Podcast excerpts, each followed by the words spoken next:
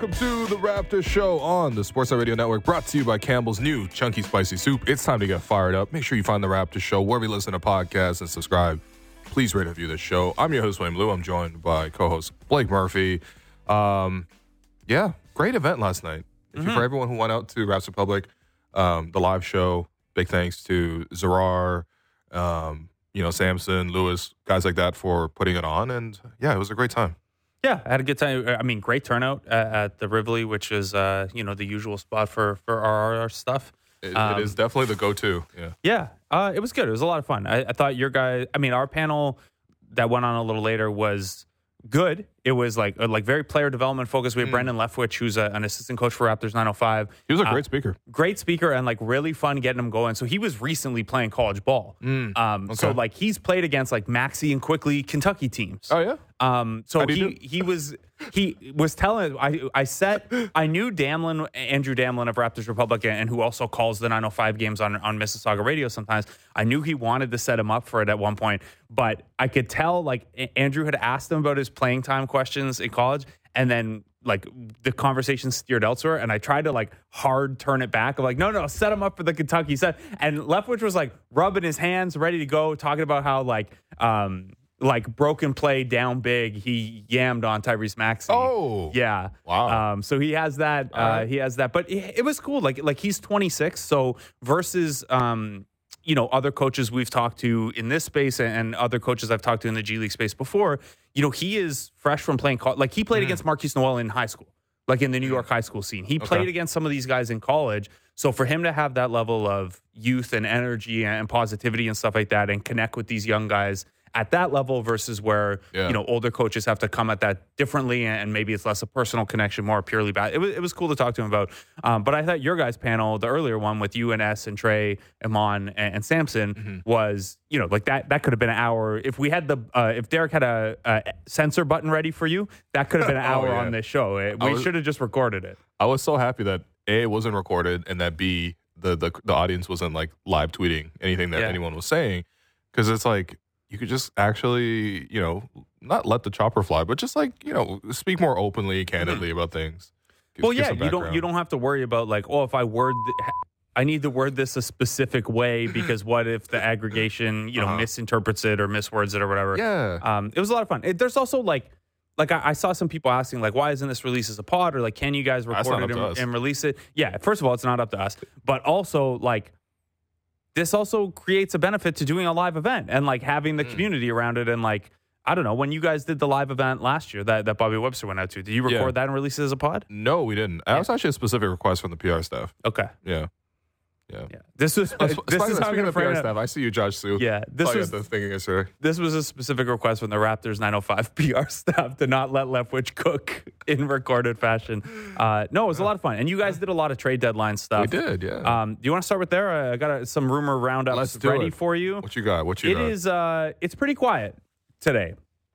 It is obviously the day before the trade deadline. Uh, I went back and I looked at some prior trade deadlines to see, you know, how quiet is this right now versus prior years. Well, last year there was one trade on the Monday of deadline week, zero on the Tuesday, Mm-hmm. one on Wednesday, and then twelve on the Thursday. okay. Uh, the year before that, there was a little more action. There were five trades over the Monday, Tuesday, Wednesday, and then 10 on the deadline. Um, the COVID year, like the, the restart year where the deadline was late in March, um, there were 16 on deadline day. So kind of Right. everything waited until that. Um, and then if you go back, historically, there has always been at least one trade today. We got that. Simone Fontecchio Yes. uh, to the Detroit Pistons for uh, the draft rights to Gabriel Procida, a 2024 second round pick, and uh, Kevin Knox, who I'd imagine will be waived or just sit on the bench the rest of the year or whatever. So we did get that one today. Yep. Um, but rumor wise, it feels quieter than usual. And before we get into the specifics that are out there, there aren't a lot, so I'm not bearing the lead or anything here. But how much of this do you think is based on the fact that OG and Pascal and Terry Rozier, to be honest, I, I don't want to include him with those two guys, but but in terms of who's going to get dealt at the deadline, like three of the biggest deals already happened. Yeah. I mean, this is uh, that's not the norm. Like the norm Mm-hmm. isn't that you have those type of big deals earlier in the deadline. Uh, the norm is that you get all of them, you know, on, in a glut tomorrow. Which, by the way, we will be on air from one to four p.m. Uh, there's also talks that uh, there is going to be a availability with uh, a member of the Raptors front office. If I had to guess, probably Bobby Webster. Yeah. Who knows? Maybe Masai shows Well, up. there there will Uh, be an availability. We're just not sure it'll happen during our hour. Exactly. Yeah, it's tentatively scheduled for the 3 p.m. hour, but I mean, who knows? Uh, again, things got you know wrap up a little longer. Deadline day is a little unpredictable, but yeah, we'll be on from one to four. But yeah, typically that's when the deals get done. So um, I think from the Raptors side, the OG one seemed like he was pretty much going to New York anyway because the agent change and things like that. So you got that deal done. You got the you know a, a pretty good return from it. Uh, RJ and Quickley, um, they're now two pieces of your young, young core.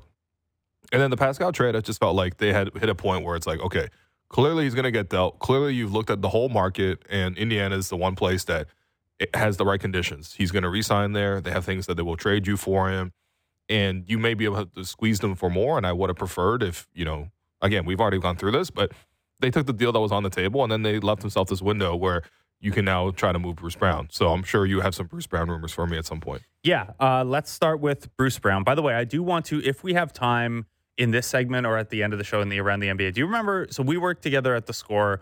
Uh, I was there 2013 to 2015. You were, I think, 2014 to uh, Yeah. a little later. 19 until But 19. the yeah. 2015 trade deadline is the one we got to work together with the giant whiteboard in the war room and everything. yeah. And nothing happened until 2:30 and there were 12 trades involving 43 players in the last like half hour of deadline day. I want to go back through some of those with you after. Um, but right now we're going to look at the the rumor roundup here. So Okay. Adrian Wojnarowski of ESPN was talking on the Woj pod, and he didn't get too deep into this, but he used the term "very good chance" Mm. that Bruce Brown moves. Um, the specifics were light. He mentioned some of the teams we've we've heard pretty regularly: Lakers, Knicks, Bucks.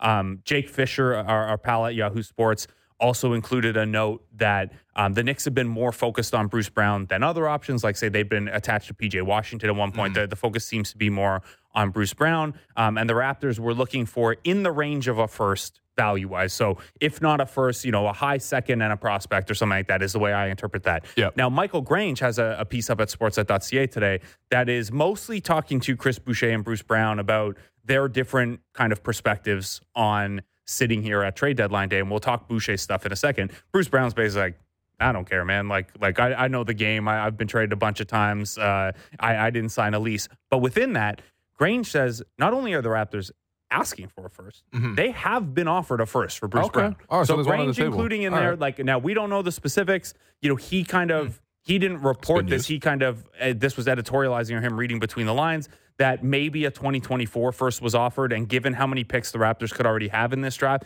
they're trying to get a, a future first, and then who knows, maybe maybe you're arguing protections and stuff like that beyond that. But Grange's article does include the note that a first round pick has been offered for Bruce Brown. So Yeah. um, that is, I think, the firmest we've heard on what the Raptors have actually received in terms of Brown interest versus what they're just asking for. Um, don't know if you saw that note or this is the first you're hearing it, but how encouraging is that to you to hear that a at least some first has been on the table? Oh, first off, I'm voraciously consuming any piece from Michael Grange, our our teammate here at Sportsnet. No, especially around trade deadline, because like, yeah, you, you want to know every insight. I'm listening to every pod right now. It's it's sick, man. I'm not even listening to music. All I'm listening to is Brian Windhorst.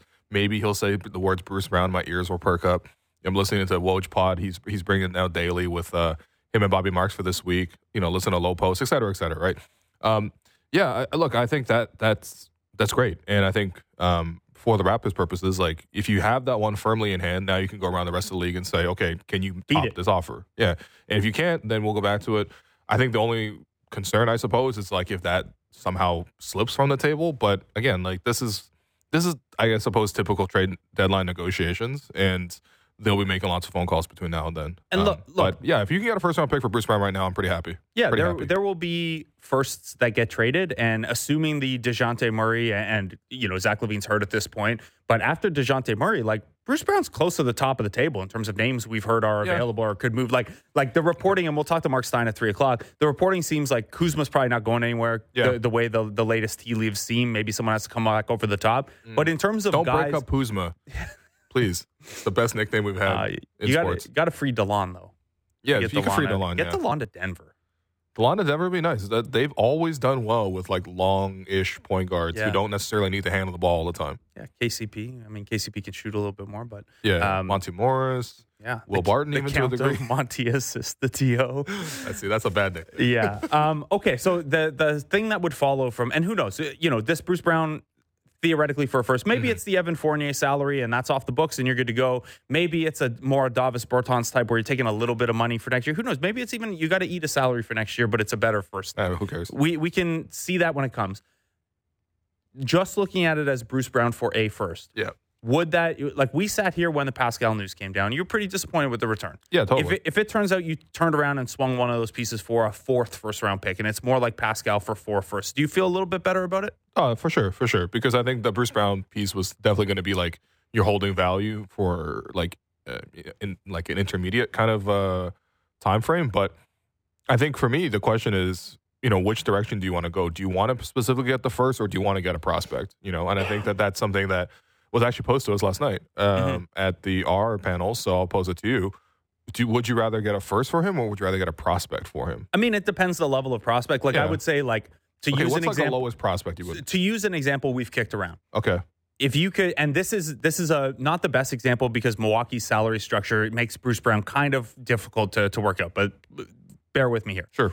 I would value Andre Jackson Jr., who is toward the end of year one of his rookie contract and was a recent um, late first round pick and has shown he can play and contribute in the NBA. Mhm. I would value that more than some, or I guess he's sorry, he was a 36th overall pick last year, not not a first round pick, but Mm. e- either way, um, I would value that a little bit more than some generic late first. Now, obviously, like if we're talking about a pick that's 2029 un, completely unprotected, that's a little different. But if we're comparing, say, an Andre Jackson Jr., who has three more years left at basically the league minimum beyond Yeah. this year, has already shown he can contribute in spot minutes to a, a very, very good team Mm-hmm. and has some of the skill set that fits what the Raptors are looking for. If you can get a guy like that, I value that more than another late first in 2024, probably even more than a late first in 2025. Um, you know, he's 22, so he's the same age as Scotty. He's not, he needs a couple years to reach the type of player he's going to be, Mm-hmm. but there's a lot more certainty to me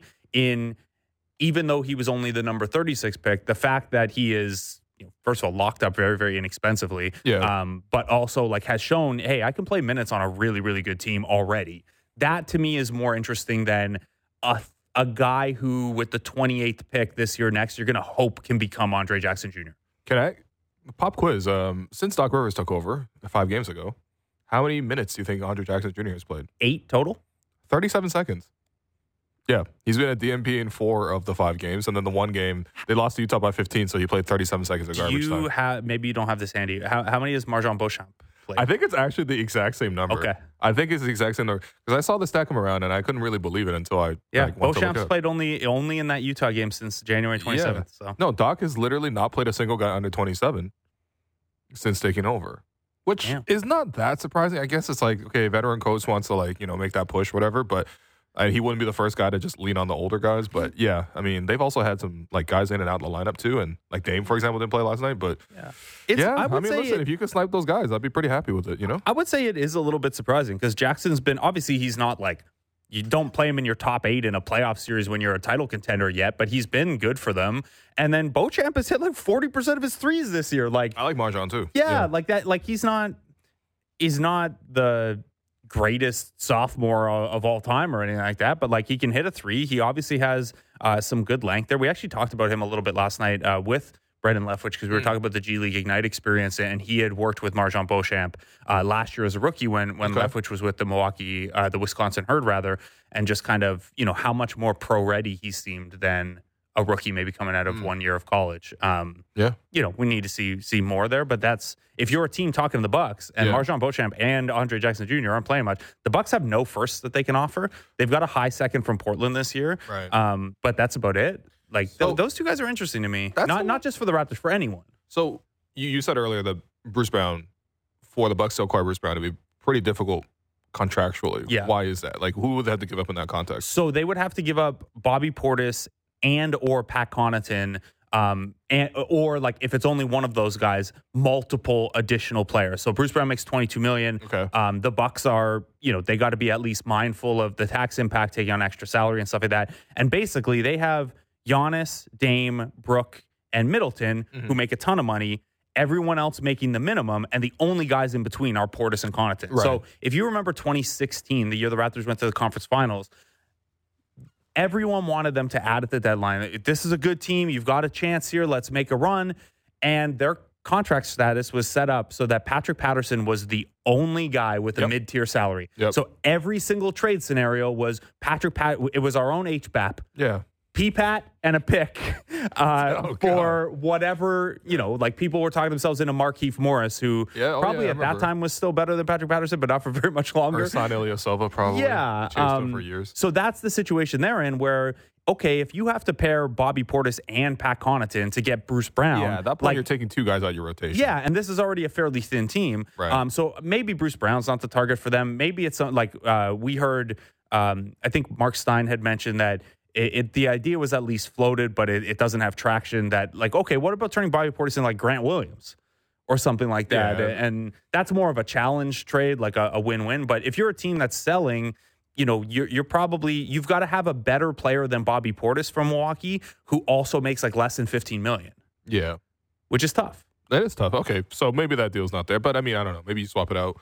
Gary, if, if like if they like Gary, for example, Yeah, Chris, I suppose. Um, I don't know. you know, yeah, Gary's a little easier to make the the cap math work. He makes three and a half million less than Yeah. uh, than Bruce Brown, but you're still talking like You're you know he has yeah, he still- has to be enough of an upgrade on Pat Connaughton and all the depth pieces that you'd have to use to make the Right. salary math work.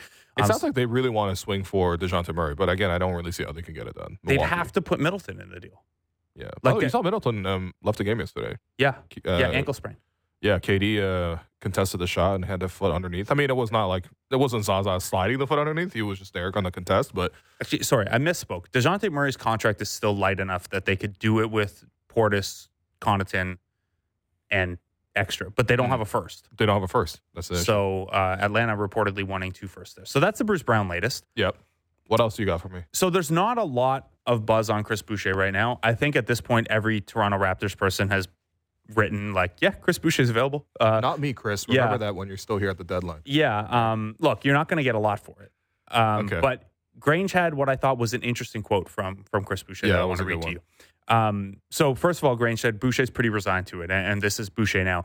Uh, I mean, everything has to end, right? So if that's what's going to happen, then cool. Hopefully, it will put me in a better position. You never know what could happen with what's been going on this year. Obviously, I just got to wait my turn, I guess. If a better situation shows up and they decide to send me somewhere else, so be it. Yeah. Uh, he later went on to explain to Grange that like maybe earlier in my career, like these DNPs, I'd be out here complaining to media or whatever. But he just he knows the business at this point. He knows what it is. Yeah. It was kind of like it's a little sad to hear him talk about that. Like I No, used the stat sure, the man. other day that like Boucher has been like like by far has contributed more off the bench than any Raptor ever. Yeah. At this point, he's been a staple of these teams in the same role for a long time, and is obviously a guy we Mm-hmm. like a lot personally. Yep. We've all enjoyed as a player. Mm-hmm. Um, obviously his his backstory and his story to this point, great guy in the community and stuff like Yep, that. So to to see him, you know, be at this spot where he's like, I get it. DNP CDs. Hopefully, I end up in a better situation if I go. It's eh, it's a tough part of this whole thing. Okay, so how do you think Chris got to this situation? Because for me, if, if you had asked me why Chris is like essentially getting pushed out, it's not really like salary purposes because the Raptors do like it's it's not an issue for the Raptors to hold Chris for like 10 million next year.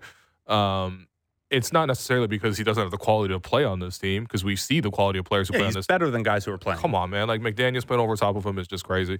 The I think the the real thing maybe to me is just like Darko wanted to mm, implement this this style of ball movement, and Chris's biggest weakness is moving the ball and making the right reads offensively. Um, and if he's going to play as a big, I guess you know it's a little bit difficult because look at the bigs that they like to play. Right? It's like Jakob, Jontay, Thad. They're all the high elbow. They're throwing like nice little high low passes and stuff like that. Even Precious before the trade, you know, they would try Right. to use him that way. Yeah, so and I think that like it's just it's difficult to envision seeing Chris do that role. Is is it just like the coaching change happened and all of a sudden he's not as favored? Because I do feel like for Chris, best case scenario for him in terms of how he contribute to a team is if he ends up on a team with like a heliocentric player, somebody who's going to have the ball all the time, controls all the action, and then he can crash around that. Would be a great fit with Dallas' second Dallas unit, for example, because those lineups are either Doncic focused or Kyrie focused, Yeah. and you can be an offensive glass crusher, a transition Mm-hmm. runner, um, and they'll they'll play like an actual center next. year. Right. And and I think under Nick, it's like, well, we're pretty much going to play like Fred and Pascal. They're going to operate. Sometimes Scotty's going to operate. But genuinely speaking, it's like more isolation heavy, more pick and roll heavy. You know, the ball's not going to swing nearly as much. And then, yeah, I mean, we just want to sh- send everybody to crash the glass as much as possible. Like, I think when you change the system over, to me, it felt like, okay, it didn't actually change in Chris's favor. But do you think there's any other reasons why they want to push Chris out? I mean, I think he's kind of been like just wrong, wrong place, wrong, wrong timeline. I guess where like Okay. he is.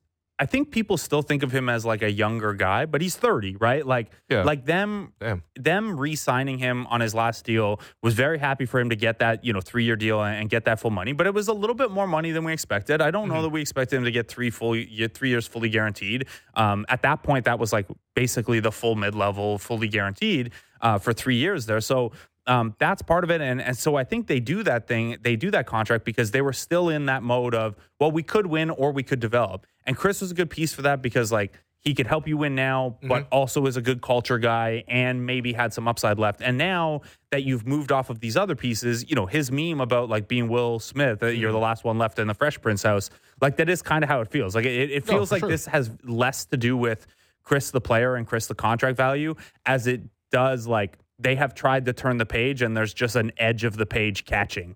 Yeah. Uh, and, right. and it just like it's more, I guess, symbolic than anything. It's also just, I mean, these things. There's a reason Chris has so many more bench points than anyone else in Raptors history. It's that you just usually have a lot of turnover in those roles. Like it's it's Mm-hmm. Yeah, not normal for a guy to last six years as your you know fourth big. It, it just doesn't happen that way. Um, so I don't know. I hope he gets moved because I think he's better than he's gotten to show this year, and I think Chris in a in an environment where he can be himself a little bit more and, and kind of. And, part of the issue this year too has also been like him playing with players who have um, redundant weaknesses with him, Mm-hmm. like those lineups where he'd play with McDaniel's and Achiuwa. oh, It's like like you can't Oh, you can't do that. That's not going to get the best out of any of those guys. So Yeah, um so I hope he, he finds a, Okay. a new spot here. Damn, I'll miss. Uh, if, if Chris does move, I'll, I'll, miss his uh, um, just openness. Honestly, Yeah. in general. Yeah, Like, come it on the show and air it out. I'm Uh, telling you. ah, listen, Chris, we'll maybe have to Uh, call you tomorrow as well. Uh, okay, so last one on the rumor roundup. Um, we can revisit the Dennis Schroeder, uh, the Wolves monitoring in on that. Uh, Michael Grange talked to a league exec who said if they move Dennis, you would be looking at seconds at best. Um, so like um, I, I try to warn people in my mailbag, like Yeah. you're not getting Nasri, No, you're, you, you're not getting You a gave me the second, and what would you? What would you give? it was a second and a bunch of pieces to make the salary math work. Right, with right, Troy- right. So like this Shake is Milton or something like that. yeah, Shake Milton, Troy Brown Jr., and Jordan McLaughlin make the salary math work. But you'd Yeah, also you'd also unload McDaniel's in that deal, so you're out of his deal for next year. Great. Um, Wait, he has a player option for next year. He has a fully guaranteed next. He has a year. fully. Yeah. Wow. Yeah. Um, so the uh, the one thing I wanted to revisit with you on this is I don't I don't know that Minnesota's this desperate for a backup point guard. But when I was looking at the salary matching stuff, one name that I didn't mention, who maybe I should revisit, Mm. Kyle Anderson makes a little over nine million dollars. He's a pending UFA. Oh yeah. He has not fallen out of the rotation yet, but he hasn't scored double digit points since January 14th, and his Okay. minutes have dropped off significantly. He's on, he hasn't played more than tw- more than 19 minutes in a game in the last like eight games. Mm-hmm. He got a tech off the bench last night for just like whining to the refs that like borderline cost him the game. Okay. Um, Yeah. It is. I don't know how much of this is like Wolves fan sentiment on Twitter Uh-huh. is sour on Kyle Anderson, but the minutes are down, the scoring is down, the role appears to be down. He's obviously still a good defensive piece. Do you think Minnesota would swap out someone like that? And I'm not, I'm not framing this because Mm-hmm. Kyle Anderson is interesting to me as a Raptor. It's just to find uh, something that works for a Dennis trade where, yeah, maybe it's maybe it's not Troy Brown Jr., Shake Milton, and Jordan McLaughlin that you're getting back. Maybe you can attach a, a draft asset to Kyle Anderson. It's still probably only like a some sort of second, but Yeah. Okay. So I think there's two parts. Number one, from the Raptors side, if you don't have Dennis, who's running back a point for you? Kira, Kira Lewis. J- give JFL some touches. Okay. All right. Scotty maybe, back in the I- true I- point guard role a I- little I- bit more. I, I feel like Darko's been I resistant mean, to doing it. maybe that. you ask for Jordan McLaughlin back in that deal still, just so you have a backup point guard. Okay, okay, whatever. So I, I think you know that will op- open up something Yeah. where it's like you got to address who's going to run your backup point. To the point of Kyle Anderson as a return, the only thing with that is like I like Kyle Anderson as well. You know Mhm. what I want the only Chinese uh, NBA player in the league to, to come on the Raptors. Absolutely, come to the Raptors, Li Kai.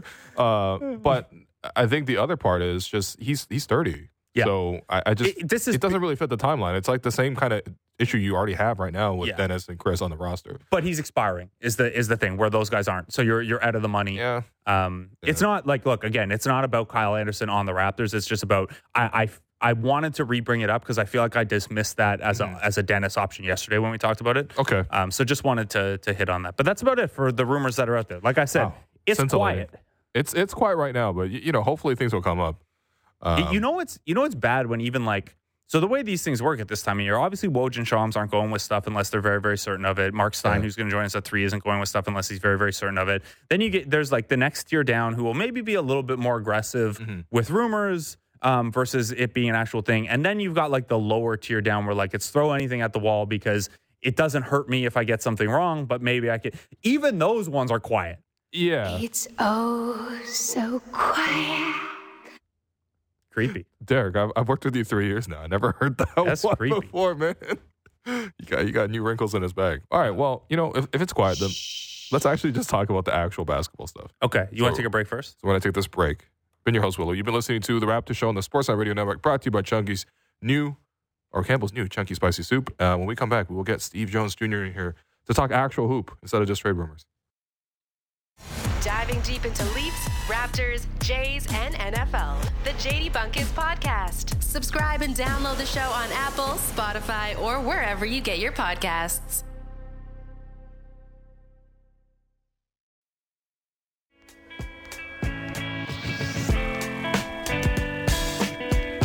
Welcome back to the Raptor Show on the Sportsnet Radio Network. I'm your host, Lou. Blake Murphy to my left, and we're going to bring in, through the magic of Zoom, um, Steve Jones Jr. of the Dunker Spot, joining us on the program once again. Steve, what's going on, man? Ah, not much. Uh, happy to be here. Excited to be here. Yeah. Uh, the first domino has fallen. Simone Fontecchio. That's what we're here to talk about, man. Yeah, break, Yes. break that down for us. Did the, the Pistons Loki add more shooting around Cade?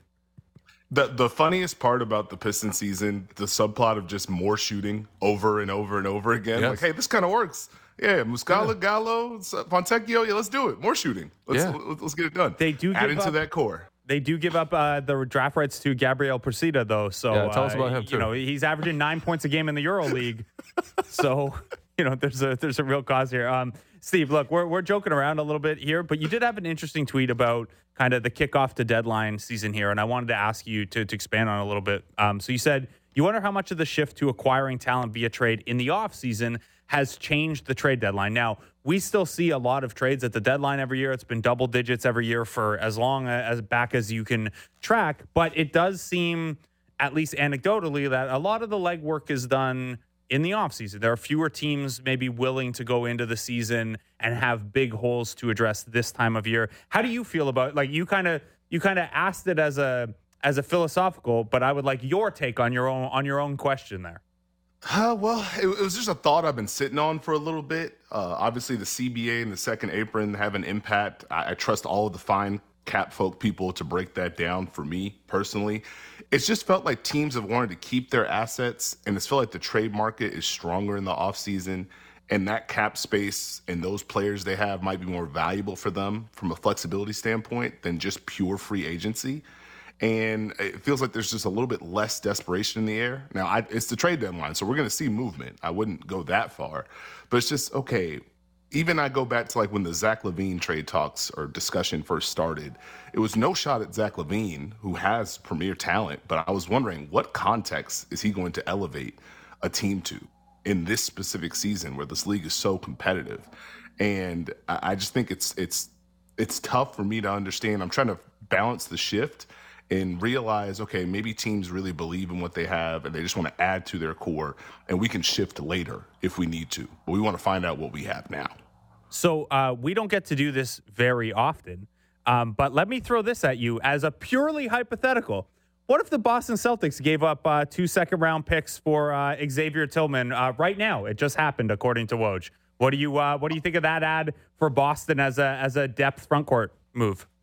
Oh wow! Well, that's fun. Yeah, That's better than Simone Fontecchio for. Uh, I, Yeah. Hey, it's Xavier Tillman. I think that's the that's the kind of move they're looking for, Mm-hmm. to where we can bring someone that has a talent that addresses a potential need, but doesn't take away from our core. We don't have to give up pieces of our core to add to it. So Xavier Tillman should help Boston. Context wise, how much opportunity is he going to get? That was always my question with Boston. To where yes, there may be gaps, there may be things you need to fill, but does it change the fact that we are rolling with KP? We are rolling with Al Horford. These are the lineups we're going to play. We just kind of need you to mix into it. I, I actually, now that I think about it, it kind of feels like last year for Boston, where they just had like a bunch of bigs, and it's like, wait, now Blake Griffin's playing. mm. But but X should he should help him. That, that's a that's a strong move. I think it'd be interesting because I, I I don't think Boston was ever fully comfortable with like Neemias Queta or Luke Por- Kornet. Portuguese legend Neemias Queta. yeah, yeah.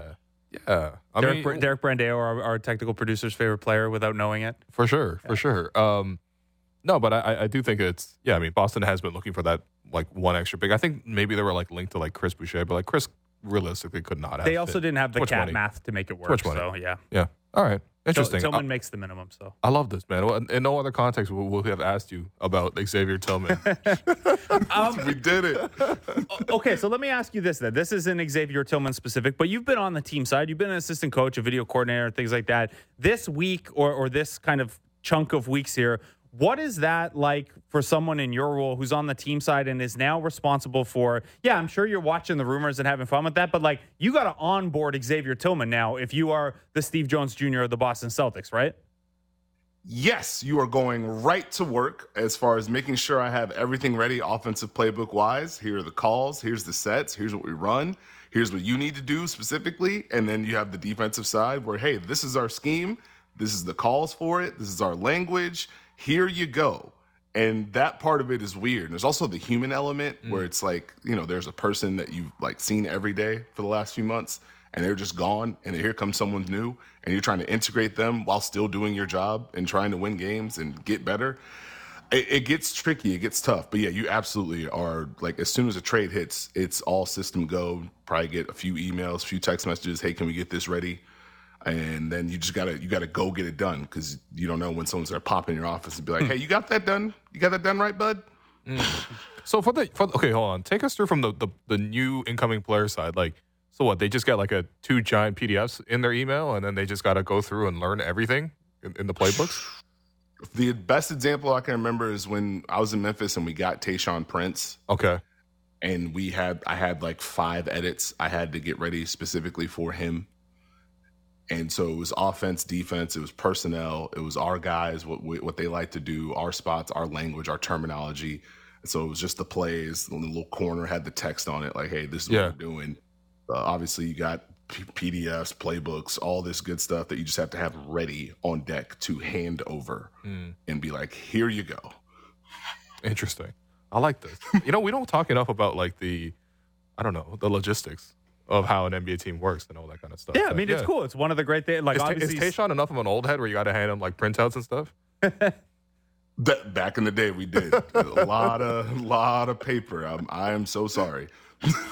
yeah, don't worry. You and Taylor Swift, uh, you'll, be, you'll be next. Uh, uh, sorry, sorry, Swifties.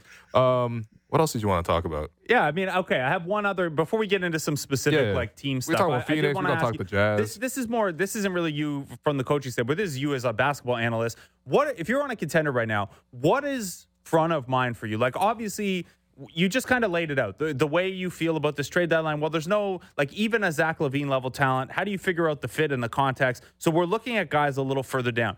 Is your priority right now, if you're in a GM chair, hey, it's got to be fit first. They have to fit what we do. They have to fit with the guys we have. Or are you just trying to upgrade talent wise of like, hey, we're only going to play eight in the playoffs. We got to make sure that eight is as good as possible. Or is it more the Celtics style where like, yeah, I mean, Xavier Tillman probably not playing big minutes in a playoff series, but they got to get there and make sure they get there healthy. What's front of mind for you if you're running one of these ships? To me, it's fit. And I think when you talk about it in the contender lens, if you're already at that level of success and you have guys that have bought in and understood the mission and you're on the right track, you don't want to disrupt too much of that. So it's kind of like that insurance zone where someone could elevate into that top eight if needed. but we're not necessarily disrupting what we already have. Trying to patch something up to where you feel better about like the archetype of the player, like for Tillman, for example, you probably feel better about him defensively to a degree. You probably feel better about the versatility offensively. So, okay, that could help us when we need a big to do this and maybe player X is out or something is happening there. So for me, it's more like find the person that would fit what you guys do and will help elevate you, even if they're not going to get all that run. Unless you can just get like a crystal clear upgrade where I know this is going to be a smash and it's going to really help elevate our team. But I think just in these days, you don't want to give up too much. And now you're really back in the reintegration progress by process. All right. So let's uh let's let's talk about the a couple teams. Um, Phoenix, big win last night over Milwaukee. Uh, one and four start for for Doc. A little awkward. I mean, he's had some injuries. He's had some like difficult schedules to play, but you know, still the banter must must flow apparently. Um, but yeah, Phoenix. They they look like they're starting to figure it out a lot more. They get the guys back on the court healthy first and foremost, which took a while for those guys. Um, but they look good. Sixteen and six since Christmas. What are you seeing from the Phoenix Suns, and why is their offense working so well? Look, I I get the concerns with Phoenix. I understand pointing to the record and some of the warts they've shown this season. If you want to raise your hand and talk about the defense, I totally get it. But man, I, every time I watch them, the high notes that they can hit offensively, the type of shots that they can generate, the pressure they can put on defenses, it's tough. Like if you put your coach's hat on, having to deal with Kevin Durant, Devin Booker, and Bradley Beal in a playoff series, not a lot of fun. So for me, you talk about and you think about like spacing. We talk about spacing a lot. We joked about the Pistons. We talked about it with the Raptors earlier. Think about how many teams have to empty a corner to try and simulate or create some of that pressure. Think about how Phoenix can have one of Booker, Durant, Beal run a pick and roll with the other two on the weak side. That's our pressure. We can put both those guys over there. And I think for me, they just make you make decisions. When you have to send help, when they involve those guys together, it's tough. If Kevin Durant has the ball and Bradley Beal's one pass away and Devin Booker's in the corner and you show help because, oh no, Kevin Durant has a mismatch, the ball is quicker than the man. And that's a swing to Bradley Beal. That's an extra pass to Devin Booker. And now it's an open shot. So when they can go ahead and create those kind of moments where they make quick decisions, that's when it gets really tough for a defense. And that's when it gets really fun for Phoenix. So, where would you like to see that continue to grow? Because I, I, know even in a couple of your live tweets of the game last night, you know, they seem to be couched in a little bit of like, well, Phoenix is still really figuring this out, also. Like, it's really good right now. It's really difficult. But these guys, you know, for a big three who have to, they all have a little bit of maybe Booker less so, but like Beal's played alongside John Wall. Kevin Durant's played alongside everyone because he gets lonely and wants to play with other stars. But like this is a big adjustment for Booker. This is a, a bit of an adjustment for for Beal. Um, where do you see even more offensive growth coming for this group or, or potential for for that trio particularly? Uh, the biggest thing for me with Phoenix is just balance. Can you keep your tempo up in the half court? Can you lean into the versatility of your top three players? Keep the movement up. I think let's lean into Bradley Beal playing two man game with Nurkic, pass and cut, and make the defense react that way. We've seen over this whole Phoenix stretch what Devin Booker can do flying off screens, getting dribble handoffs. Kevin Durant mixing in option screens where, hey, I can go off one way and go to the post, or I go right to the top and we can keep playing out of it. They can always get to pick and roll, or they can always get to one on one or ISO type shots. And that's going to be part of the package because of the talent they have. But if they have that balance where the blend of these guys have it going, we have to send more help, we have to send more pressure, they can make those type of shots, but we also aren't sure how they're going to get them because of the movement, because of the the pace. Hey, throw it in the Nurk. Let's throw a split action. Let's get some movement around it. That's the biggest thing for me. When they play with tempo and they are moving the ball, moving their bodies, usually good things happen. When it when it gets a little sticky or it's they lean too much into pick and roll and try and generate it that way, which I understand why. That's where it can get kind of tough.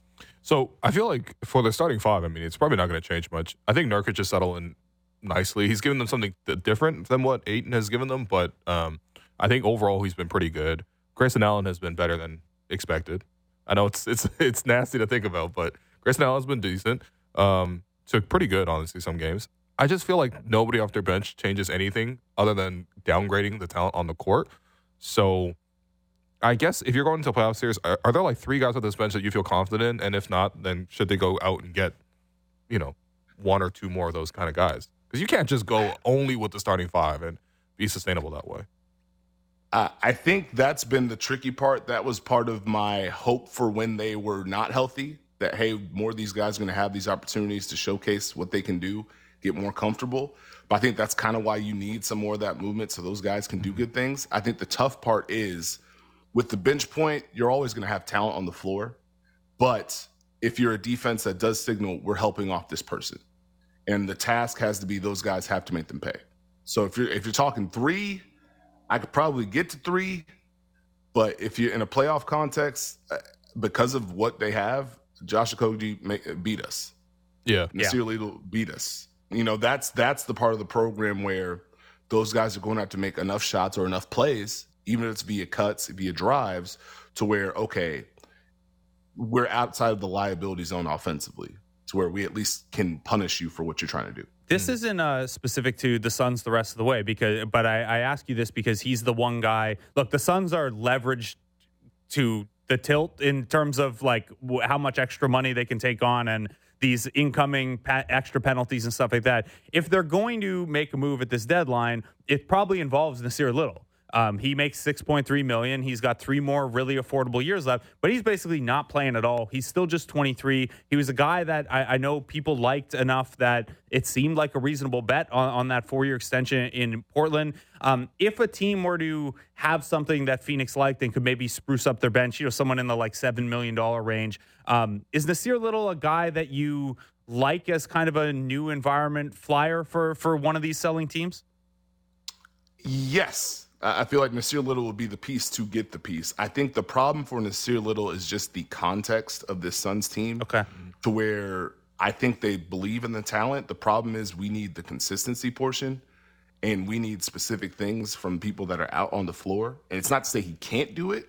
It's just we're going for a championship. And sometimes when that happens for a younger player, it can put you in a different place mentally if you're not performing doing X, Y, and Z. Well, let me throw this person in I know they're going to play defense at this level. Or uh, let me put this person in. I know we're going to get drives out of that. And so that's where I think it gets tricky for Little and Phoenix. But yeah, if you're another team, that's a young guy on a good contract who you probably could grow and uh, allow to spread his wings a little bit more in a different context. So I'm totally with you there. Yeah. I, I think the reason I, the bench question popped in my mind is um, so watching the game last night, and I'm like, man, it's a lot of uh, Giannis dunking over Drew Eubanks man, is that is that Bol Bol? And I'm like, these guys should not what be. Ha- what happened to Utah? I was like, yeah, first off, what happened to Utah? But like, I mean, I kind of also know. But uh, like, uh, these guys shouldn't feature for a team that good. You know what I mean? Like the starting lineup is so good, and then yeah, you just get worse and worse when the bench comes in. Um, the Jazz, very deep team. Now that's a team that has lots of depth. They might even move off some of the pieces. We'll talk to Marc Stein about that in, in the next hour. But um, big win last night. They beat the Thunder which is always impressive. Kris Dunn giving Shai Gilgeous-Alexander trouble. Yeah. Is it is it time? Am I just gonna do I have to clear out so you guys can nerd out about Kris Dunn? Yeah, that's, no, that's like Blake's favorite. Later players. in the year, Steve, I really do want to do the Kris Dunn All Stars with you, which is guys who like get Chris after Dunn it defensively and are yeah. just good enough offensively to stay on the floor, but barely. Mm. Uh, but that's, hey, that's another day. Yeah. Uh, sorry, sorry. no, I, I had to chest out about Chris Dunwell. You did? You did. Yeah. What did you want to? What did you want to ask about the Jazz? Yeah, I mean, mostly, um, I'm curious from a from a player development standpoint and how the Jazz function offensively. Lauri Markkanen has obviously been a, a really nice story the last two years. He's going to continue. He makes like no money next year to um, trade stuff aside how a guy like that has been able to turn himself into such a versatile scorer where among forwards he's near the very very top in three point percentage two point percentage ability to get to the line and and convert his free throws but one thing that stands out is there's not a ton relative to other stars of self creation. Will Hardy and the Jazz have created this environment where Lauri Markkanen has basically become a super elite play finisher, but they don't have to ask him to create a ton for himself. How do they? How have they been able to get that out of Lauri Markkanen? Um, it, it's just like it's kind of contrary to how we normally think of like 22, 23 point a game guys. I, I think it ties into the offensive versatility of the Jazz and the way that they use their personnel. Like you mentioned, Kris Dunn. The fact that they can use him as a screener off ball or use him as a hub guy is huge. I think what Will Hardy does such a great job of is he takes his personality, he understands, okay, you guys can do different things. Let me allow you to do those things. You look at the play of Collin Sexton, but tying it back to Lauri Markkanen, it's fun to watch how they're able to use his skill set in different ways. Like Utah overall does a great job of spacing the floor. They use guys in different positions, but the way they run their offense has unlocked that versatility of Markkanen. And so you can play two bigs, you can play one big, you can play him at the three. Uh, he can fly around off screens. I think that's a huge part of their offense and his success. Um, it can be a big that's screening for him. It could be a guard that's screening for him. He could be spaced. You know, he can knock down shots, but he can drive closeouts, cut, but he uses a screener. I think it's the fact that he's just a little bit of a moving target mm. to that degree, to where his scoring doesn't just come in one way. And defensively, you can't completely lock in on one aspect. So if he's in the corner and they're setting a pin down for him, is he coming off this screen? Is he going to cut back door? Is he going to flow into setting another screen? And now is he going to slip that one? Is he cut into the post or is he coming off another one? When he does, when he catches it off these screens, he does a really good job of you know getting momentum. So it's not necessarily always him at the top of the key trying to generate a shot. He's able to get downhill most of these times and now get a paint touch, or I can kick it and move and get another one. That's the fun. That's where I think I credit Utah understanding what Lauri Markkanen does well and just enhancing that. Yeah. Well, I think this flows to my question because a lot of times I watch the Jazz. Like last night, I'm watching the Jazz, and I'm like, man, this team is just so well coached, and there's clearly an identity and a system of play, and they're just plugging in, you know, various pieces into this. But then I'm trying to quantify, like specifically, what makes, what is the hallmarks of a good coach in this instance? Like, why am I feeling that he's a good coach? So, you know, I'm going to ask somebody who actually coached. Like, what what is it that you see from a coaching perspective that makes this whole thing feel like it's working way better than what it is on paper? Buy-in. Buy-in will be the biggest indicator. Okay. When you see Utah, when they cut, what does it look like? How hard do they work defensively? Mm-hmm. How well do they move the ball? Those are going to be hallmarks of, okay, everyone understands what the objective is and everyone is bought into it and mm-hmm. playing their style. I think that's why you have to develop relationships and earn that trust so guys know, okay, maybe it might not be my play here, but I'm going to get a touch, or yeah. coach knows who I am, so I'm gonna be used, excuse me, to the best of my abilities. Mm-hmm. And, you know, you look like a guy like Collin Sexton or Jordan Clarkson, you probably have a traditional mindset about what they are as players, for sure. But because of the context that Utah has given them, just go do that. Go score, go penetrate, go drive, go play your game and these shots are acceptable. This will work. As long as you're doing this, we're good to go. I think that's probably the hallmark of the well coached teams. Mm, the buy in. Okay, that's the th- that's the thing because it's hard to see that. You know what I mean? Like people always talk about tactics or whatever. It's like if you don't get them to buy in and really like try to run the stuff that you want them to get to, you know, it's almost impossible to evaluate. The other thing that I I think you can very easily evaluate based on this, even just rookie season, Keyonte George, man. I, I need your thoughts on Keyonte George, man. This guy looked very comfortable in this game. He's a rookie, but he's knocking down huge shots, pull up threes. Uh, honestly, a surprisingly good passer as well too. I think maybe coming in the scouting report was he's not that good of a passer. He's mostly a scorer. That dude looks really good, and uh, yeah, I'd love to hear your thoughts on Keyonte George. Is he a future starting point guard in this league? Yes. Every every time I've seen him play, even going back to summer league, I was like, "Hey, this, this kid's got something. Yeah, this, this, guy can play. I don't I don't mean to be basic, but like he can hoop. Yeah, and you kind of see that pop more and more. Uh, it's not just the uh, it's the comfort for me mm-hmm. that he's developed over the course of the season to take these shots, make these shots, make these plays. And I think a big key was he played his way into the starting lineup. You kind of felt the pressure that he had in that starting lineup. Yeah. And then he moved back to the bench. And right. he now it's like go play. Go play your game. And now you can close games. I think that little subtle shift was huge, but he's a hooper. Yeah. No, I, I was going to say that was one of my favorites for who the Raptors could have taken at 13, but we don't want to relitigate this today. But uh, Steve, we not, appreciate not you. coming off Gradey's career high. uh, you don't want to hear about some of the other career highs of the rookies in this class that were available at 13. But uh, we're going to let Steve go so we can argue in the next five minutes there of this break. Appreciate you, man. And uh, yeah, thank you for, uh, for always taking your time. Um, we're going to take another break here. I've Been your host, Willow. You've been listening to The Raptor Show on the Sportsnet Radio Network, brought to you by Campbell's new Chunky Spicy Soup. When we come back, Marc Stein on Trade Rumors. Let's go.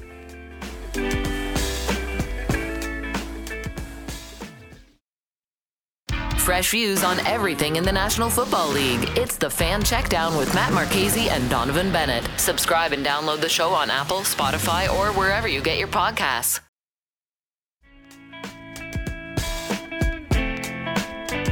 Welcome back to the Raptor Show on the Sportsnet Radio Network. I'm your host, William Lou. I'm joined by co-host Blake Murphy, and as we do pretty much every Wednesday, uh, Marc Stein joins us on the Raptor Show. Marc, I hope you're feeling a lot better, man. Are you all right?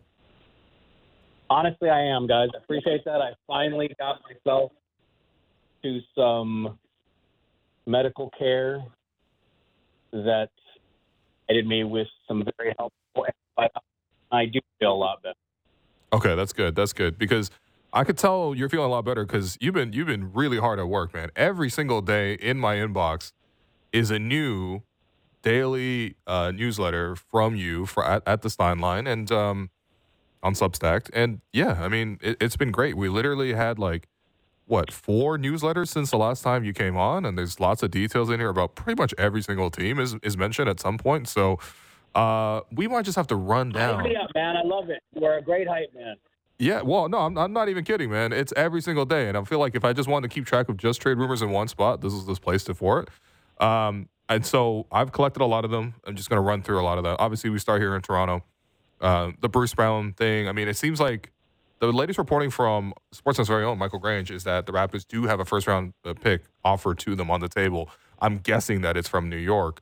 Um, but yeah, I mean, I think the curiosity from this week is could the Raptors potentially be the landing spot for like a D'Angelo Russell if there was a three team trade possibility out there? Because I think Dave McMenamin brought that up this week that uh, obviously the Hawks don't really want Russell back uh, in the if they were to make a Dejounte Murray trade. Could D'Angelo Russell land in Toronto? I want to start there for you.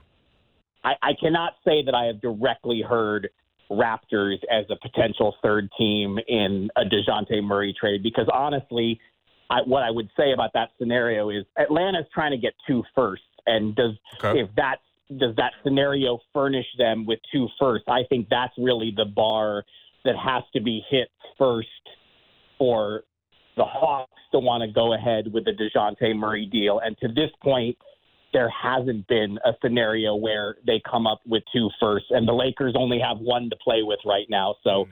I can't sit here and tell you that I've heard that scenario because I genuinely haven't. I did see the Grange report about if Toronto indeed has a first round pick for Bruce Brown, then that will come, I think, as a relief because it there hasn't been a lot of noise in the ether suggesting that that is looming. So if that's true, um, I'm sure they'll be thrilled because it's harder to generate first in this marketplace than anticipated. I think you guys probably saw the stat last week where Bobby Marks from ESPN tweeted out about how 11 teams hold 75% of the tradable picks right now. So it's just not that easy to get a first.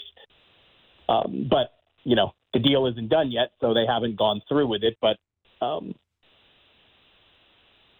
sir, yeah, by the way, I do, I do love when, uh, when Masai does a press conference and he just says Grange like five times in each press conference. I, that is one of the highlights. But um, look, I, I have not. I, I can't say that I've heard they have it, but Okay, we will we will soon see. we will And soon. look, see. One thing I did cover. One thing I did cover today, which I, you know, I think I think what you're seeing this week, where we've we've only seen two trades today, and they were very small moves. Fontecchio to Detroit, Xavier Tillman. I reported about a week ago that Memphis was going to trade him, and they have now traded him into a trade exception in Boston. Those are really small moves, though, and I think with what you're seeing and how the action has slowed considerably, I- I think Toronto does have to feel pretty good that they did the Pascal deal when they did. I think they read it right in mid January that do this now because the offers for Siakam are not going to get stronger. Three first is the most that they were going to get at that point, and they were able to get Bruce Brown. They've been trying to trade him ever since. Maybe they will succeed, maybe they won't succeed, but I think I think they maybe happy is the wrong word, but relieved to a degree that they've at least had this opportunity to try. And if if Mr. Grange's report proves correct and they've got the first, then we will see them cash that in between now and 3 p.m. tomorrow. Yeah, that's the hope. Well, um, elsewhere in the Eastern Conference, uh, Milwaukee. So clearly they're on a win or go home kind of like pressure. They've already, you know, dismissed Adrian Griffin midway through the season, brought in Doc Rivers. Um, I think they probably want to upgrade their roster as well. Um, what are Milwaukee's plans? Because you're seeing, you know, Bobby Portis and Pat Connaughton come up a lot now in terms of, you know, pieces that could move for the Bucks to get the upgrades that they clearly want for this year. Yeah, they're definitely being very aggressive. They're as aggressive as any team in the league right now. I reported earlier this week that there were some exploratory talks between the Mavericks and the Bucks that would have featured Bobby Portis and Grant Williams switching teams, but swiftly after I published that, it was relayed to me that the Bucks would not do that as a straight up deal. They would only trade. Look, Bobby to do something substantial. Milwaukee has to trade Portis, which I don't think they want to do. Obviously, Portis played on their championship team. He's a really well respected veteran there. He's got a pretty sizable locker room presence. I don't think the Bucks want to trade Bobby Portis, but they're only substantial salaries to trade. Portis is making shy of 12 million. Pat Connaughton makes about nine and a half million. They're going to have to trade them if they want to get something in terms of a significant salary back. Um, again, in the Dallas talks, they would have wanted more than Grant Williams, and I don't think the Mavericks were amenable to that. So I don't see that progressing and becoming serious. But just the fact that Milwaukee has been willing to entertain some Bobby Portis discussion, I think that tells you kind of how seriously they're canvassing the market to try to find upgrades. They need, they know they need defensive upgrades. And the reason maybe Grant Williams would have made sense, even though Grant Williams has had a very disappointing year one in Dallas, but he does have the potential to, to guard a wider variety of positions. And I think that's why he would have held some intrigue. But again, the Bucks are not doing that one for one. But the Bucks have no firsts to trade, mm-hmm. and so I think the Bucks would be a Bruce Brown team. The Bucks have interest as well in Dorian Finney-Smith. But if you don't have a first, you're not getting those guys. And the best pick that Milwaukee has to trade is Portland is a Portland second rounder, which is you know projected to land somewhere in the 35 range when it comes to prospects who were recently picks, how how much are we talking like once the car comes off the lot, the the value drops kind of scenario? Because I look at yeah, the Bucks don't have any picks. But to me, you know, number 36 pick last year, Andre Jackson Jr., four year affordable, very, very affordable and team flexible contract, has given them a little bit. Like, how much does the value on an Andre Jackson Jr. differ from one of the, you know, say the Bucks had their 2024 first, which would obviously be very, very late in the first round. What what is the value on guys like that this time of year? I think it's a team by team, okay. eye of the beholder kind of evaluation. I think, you know, you guys brought up Dallas. I think the Mavericks are in the same position. The Mavericks only have one first but they have Jaden Hardy in his second year. They have Omax Prosper, who has barely played this season, but in June was the 24th pick. How do teams feel about those guys? I think I think pretty much we could go through rosters all over the league and identify guys like that, and then it just really just becomes how each individual team and their front office rates that player. Mm. Um, but yeah, I mean, you know, again, this is all it all feeds into this scarcity of first round picks. And like, you know, the Lakers and DeJounte Murray, that's probably been as big a curiosity in the past three, four weeks as any trade topic since Pascal was traded to Indiana.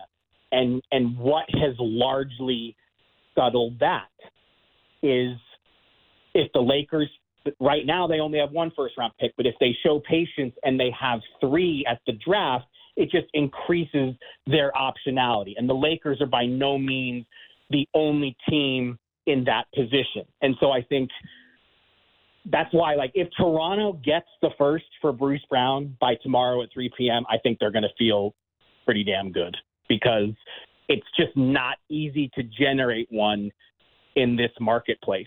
I I would have thought when when they when they made the trade, when the Siakam trade went down, didn't think it was going to be as much of a struggle as it appears. Now, maybe maybe they've played it out. Maybe they've wanted to make it look like a struggle. You know, we mm. you know we'll we'll be a lot smarter on Friday when the deadline sounds, and then mm. we we we get more reporting that is not being made available right now.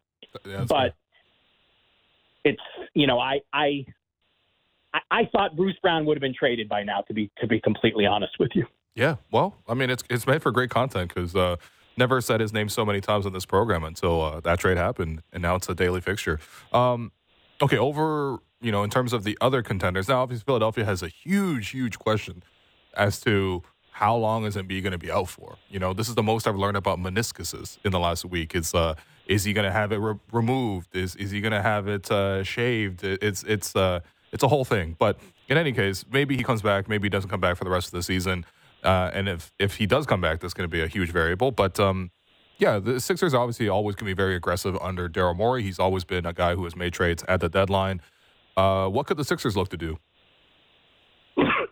I reported today that they are one of the teams pursuing Andre Drummond. That's a long line right now, though. I think there are a lot of contenders that would love to get Drummond. His rebound numbers, particularly at the offensive end, have just been sensational in limited minutes. He's not even playing 20 minutes a game, but he's really inhaling rebounds right now. So Philly, obviously, Drummond would help them in the short term with Embiid presumed to be. I mean, there's no specific timetable yet on Embiid, but you have to think just common sense wise that you know six to eight six to eight weeks just seems like a safe assumption if we're allowed to assume such things from the outside. But the Sixers also want a shooter, and Bojan Bogdanovic is a guy who's oft mentioned. It, I don't know, man. The Pistons, though, just the Pistons Hmm. continue to send these signals that they're not trading Bojan Bogdanovic. Which, I mean, if he stays there two deadlines in a row, I mean, that's just, you know, I am, I, I, I find it baffling. Jake Fisher reported last night that the, the Sixers are looking at Buddy Hield too.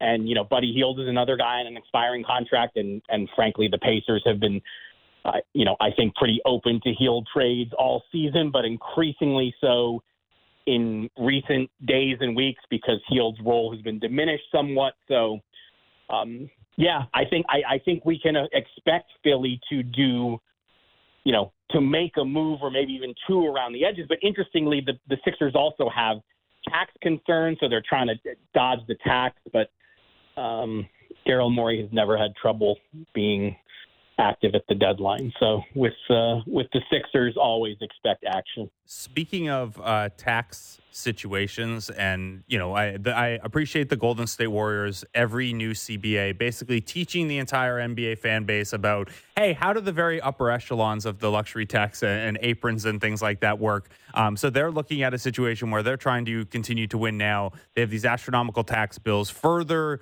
complications to building your roster are coming uh, to where you know, it sounds like they're leaking that there's actual interest in Andrew Wiggins out there, given his despite his contract status. Um, man, what do you have a read at all on, on where the Warriors are going to go here? They, they, this is a this is a weird situation competitively, financially, and emotionally with the way the season's gone for the Warriors.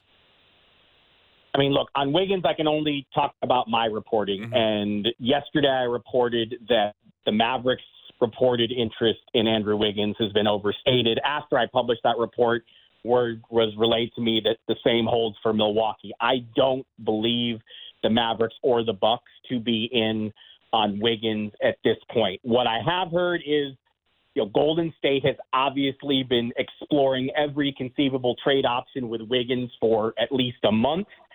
I think that will continue up to the deadline, but I think the Warriors also understand it's year one mm-hmm.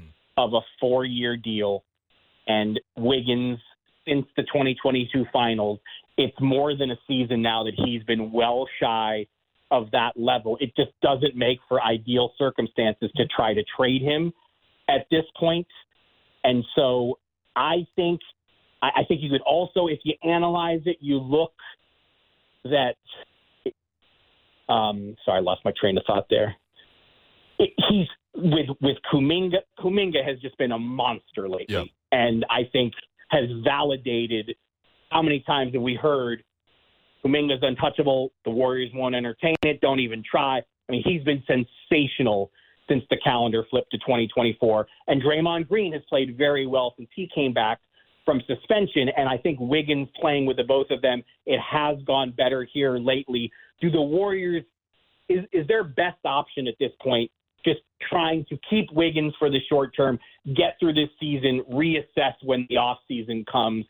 I would argue that that is probably better than what they're going to be able to get in a trade. I don't think it's reached the point that they have to like throw in a first to Mhm. trade him, but Okay. you're not trading Andrew Wiggins without taking back contracts that you probably don't want. So why do it? Like, what is what is really the appeal there? Yeah. Well, I mean, that's the thing. My my thinking of all this is, is he a negative asset?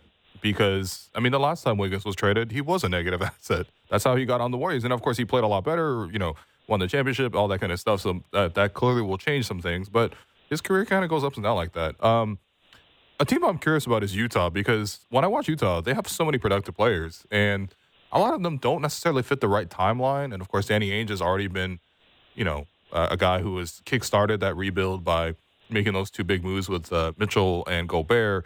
Um, is is Utah a seller or are they a? Uh, I guess they're not a buyer. Are they a seller at this deadline right now? Because No, they're 100 percent Okay. a buyer at this. I'm sorry, sorry, sorry, hundred percent a seller at this point. I misspoke, okay, and I'm quite happy with the Jazz because I reported when I posted my story today that you so beautifully hyped up for me, and the check is in the mail.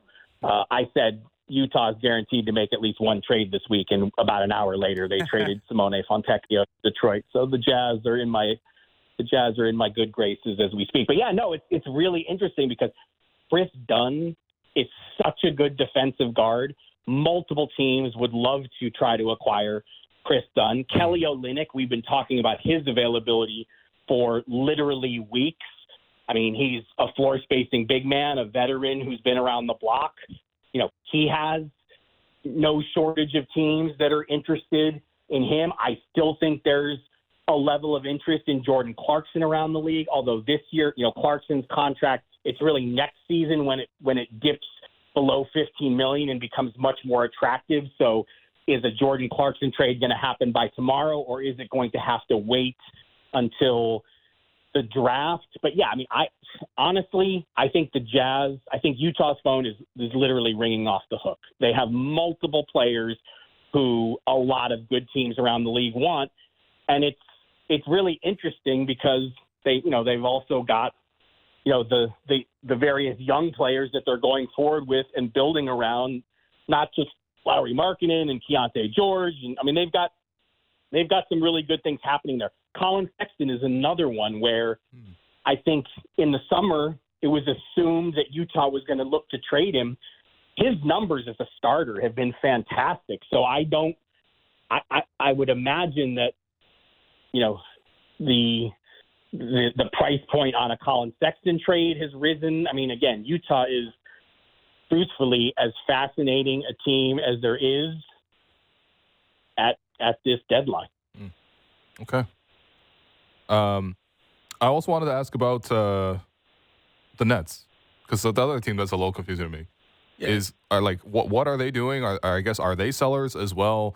Yeah, there's Because you- skepticism the Raptors will get a first for Bruce Brown. They think they're going to get a first for Dorian Finney-Smith.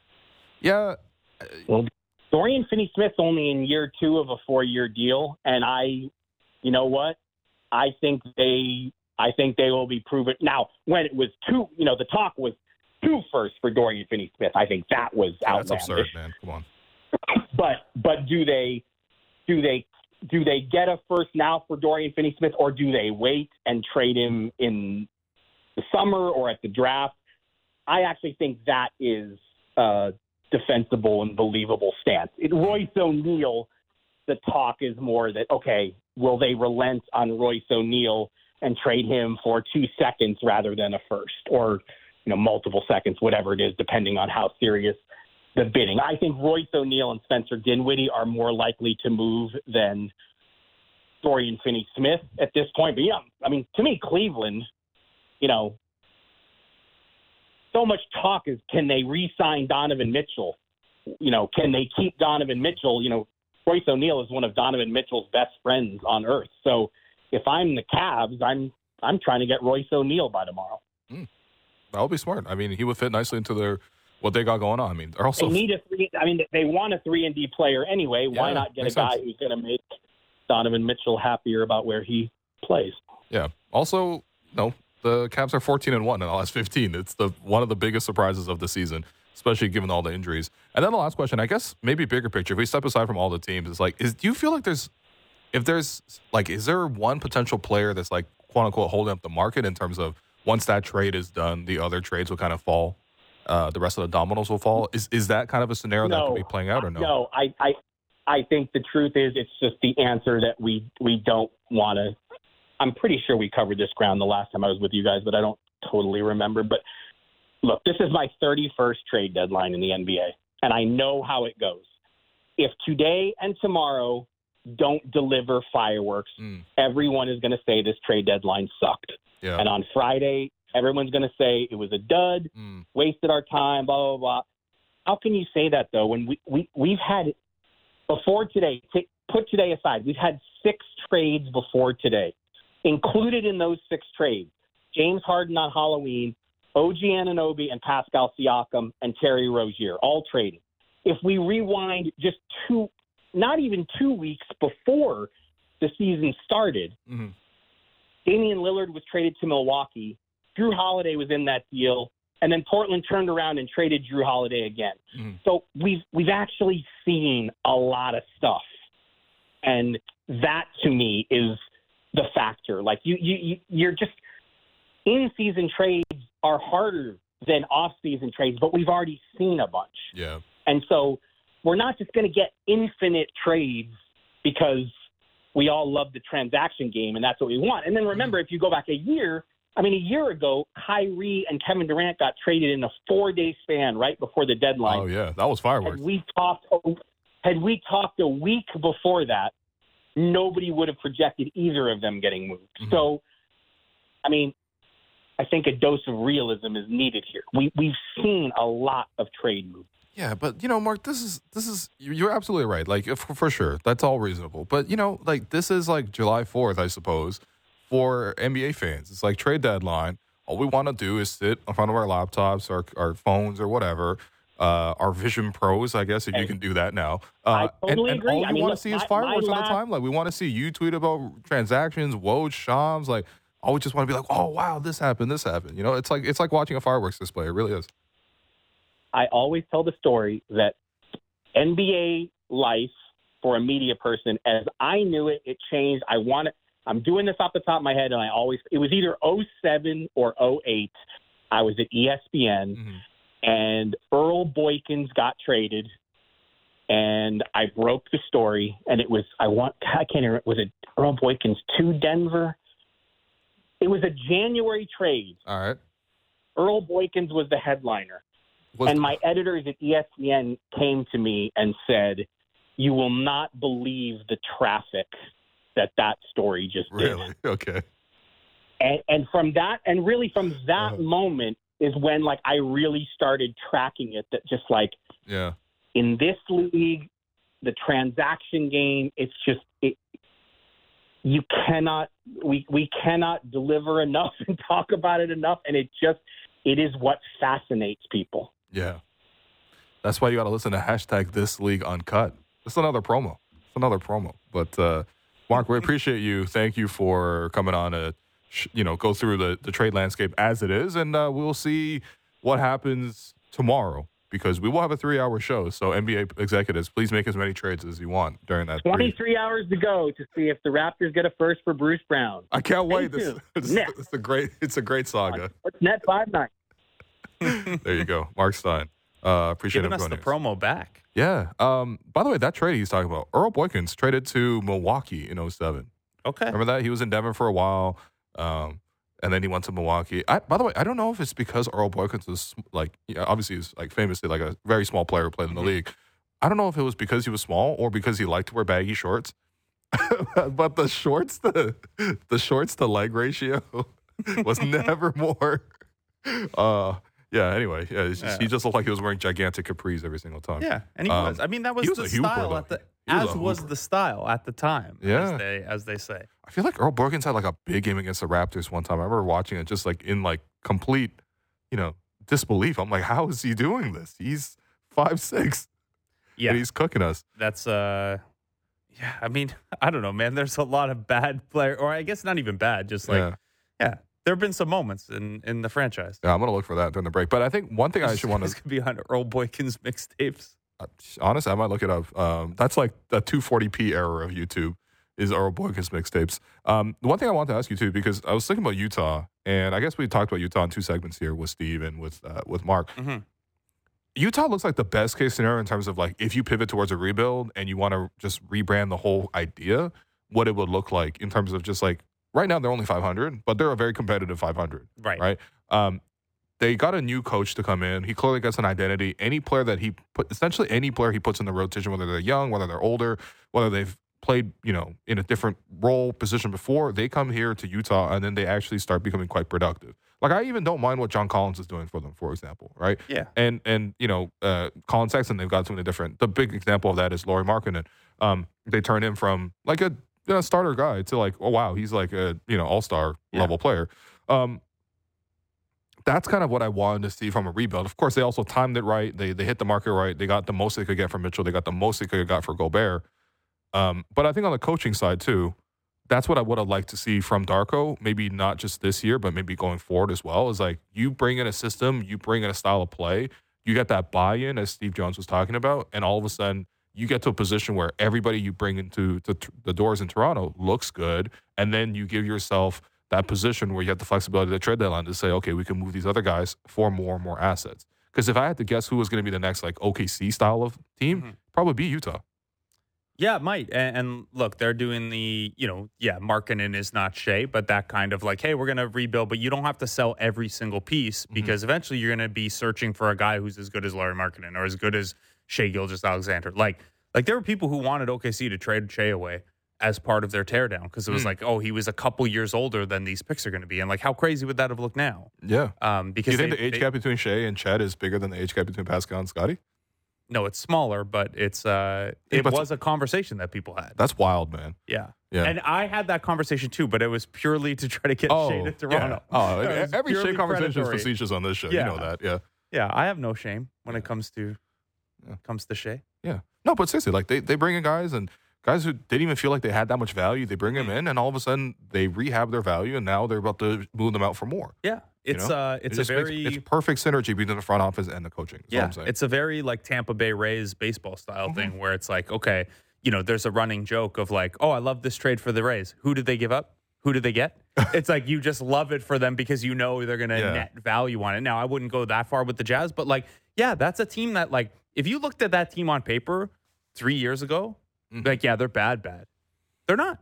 no. And like Will Hardy, obviously, we we've given him you know shout outs on this show before. Yeah. He's coaching a really good uh, a really good team um, there this year. But yeah, I don't know. It's what you want to get back to organizationally because it's like like obviously you develop you create value by hitting on draft picks, finding guys below the draft slot, finding good free agents, you know, below their value or whatever, or young players before they break out. But the other thing is you can manufacture extra value on your build. And, and like that's not to say that if the Raptors had done the same thing with Jordan Clarkson, Jordan Clarkson is a part of the future. But if you pay a second for someone and then turn around and a year later trade them for three seconds, say, Yeah. you just magically created two seconds. Yeah. Um, and that stuff adds up over time, even if no single one of those moves is really going to, uh, you know, like them turning around and trading Kris Dunn right now. In addition to getting me to not not watch the Jazz anymore, Oh. um, it wouldn't be like, oh my God, this changed the direction of the franchise. But it would be you took a ten day guy mm-hmm. and turned him into a good enough player that you could turn around and trade him for something. Exactly. In the infamous words of Prop Joe, buy for a dollar, sell for two. That I hit. I don't. I, it's hard to do the to Baltimore do the accent. voice? Yeah. yeah. I know. It's it's impossible to speak like yeah, that. I'm not okay. even gonna try it. We're going to take the last break for today. I've been your host, Will Lou. You've been listening to The Raptor Show on the Sportsnet Radio Network, brought to you by Campbell's new Chunky Spicy Soup. When we come back, around the NBA. Breaking down the top stories in the NHL every day. The Jeff Marek Show. Subscribe and download the show on Apple, Spotify, or wherever you get your podcasts.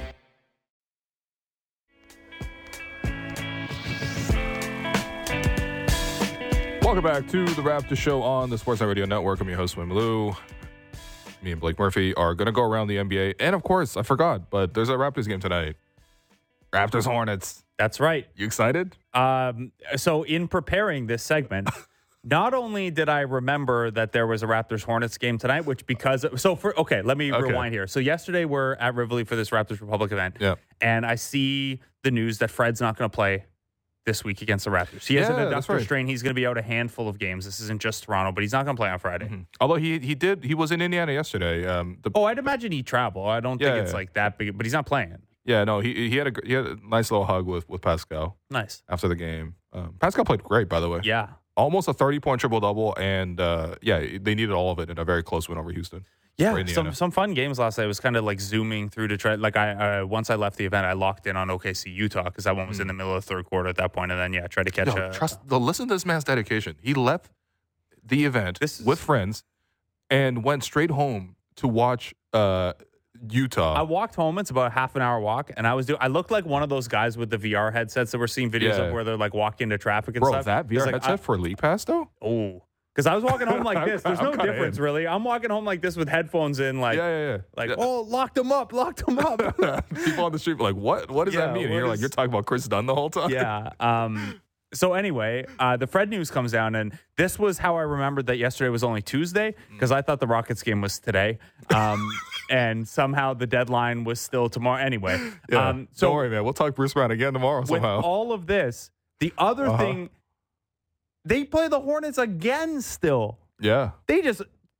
Man, I guess it's nice because it's the only chance you're going to get to, to win a lot, a lot down the stretch here. But they've already played two pretty ugly games against the Hornets, and they have them again on March 3rd after tonight. Yeah. See, this is the first time all year I'm pulling up tankathon.com Hmm. for the reverse standings because, yeah, Raptors might need to lose this one against Charlotte because, uh, you know, uh, the standings at the bottom are, are quite tight. Yeah, Charlotte is at 10 and 39. I mean, okay, Toronto's already at 17 wins. Do you think Yeah. Charlotte finished with 17 wins? No. Okay, so maybe we don't have to pull up the But, tankathon standings. but you can at least catch Portland for fifth last. Is like You- if, you if you are someone who cares can. about these Mhm. things, Mhm. uh, Toronto is currently in sixth to last, Yeah. which will give you, um, assuming no tiebreaker, about a 46% chance at keeping your own pick. Yeah. If you could catch Portland for fifth to last, that would, I don't have the numbers handy, but it would bump you up to about a 65% chance, roughly. Um, Okay. Don't don't quote me on those numbers, um, but it's it's something like it jumps from like 46 or 47 percent to like 60, something in the mid 60s percentage wise. Um, yeah, I'm looking at it right now. Um, yeah, you're you're you're about you're slightly over 60, almost 65 percent. Okay. Yeah.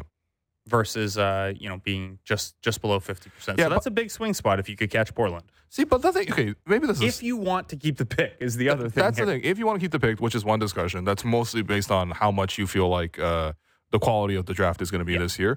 Um, the other part to me is just like I don't think the Raptors are like explicitly trying to lose every individual game in the way that's like the the true tanking.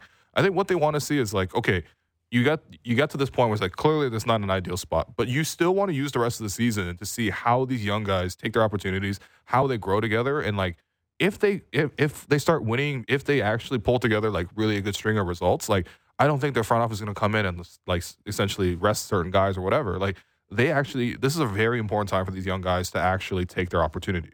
And whatever, if it doesn't happen, if it isn't taken, they lose. Fine, you probably benefit from it anyway by increasing your lottery odds. Mhm. But I think in general, what they really want to do is just like see these young guys actually take the team over and like build it towards something that I can actually win. You know, Front like a Utah situation. Yeah, front office is tank. Players don't tank, and like once you're on the court, no one is trying to not win that But, game. Do you so feel like the front office is tanking? I mean, yes, no, of course I'm just they're saying moving that pieces. like the way like, these things cascade is like, yeah, the front office is reorienting around a future timeline, if you Okay. prefer that that framing. Um, and then yeah, I think like if a guy is on the borderline of being able to play, you be extra cautious, and, and that's not because you're tanking. That's because there's not as much incentive to push those things. Mm. But the more important thing, and, and you know, I know some people just like reply to injury updates with the tanking stuff because Yeah. it's fun or, or whatever. That's where the rooting interests are. But like in reality, Gradey Dick is 20 years old. Scotty Barnes is 22 years old. Those guys are in there every day anyway. But like RJ Barrett as a 23 year old playing a new role in a new system Mm-hmm. Yeah. is not being sat to tank. Like that, the value of that is not as high as the developmental value of Right. RJ playing and building the chemistry with Scotty or Quickley building the chemistry with Scotty, seeing exactly how much Quickley can expand the scoring Mm-hmm. load before you have to pay him this offseason. Those things matter more than like Yeah. we have a 0.01% less chance of winning this game, which gives us a 0.01% Right. cha- better chance of keeping our pick. Like that's not the stuff that happens. Mm-hmm. Like if you, yeah, talk to me if like Jakob's sitting out games at the end of the season for rest or whatever. Um, but it's not happening with the guys who are like 24 and under. Yeah, I, I think for example that OKC game, Mhm. they wanted to win that game.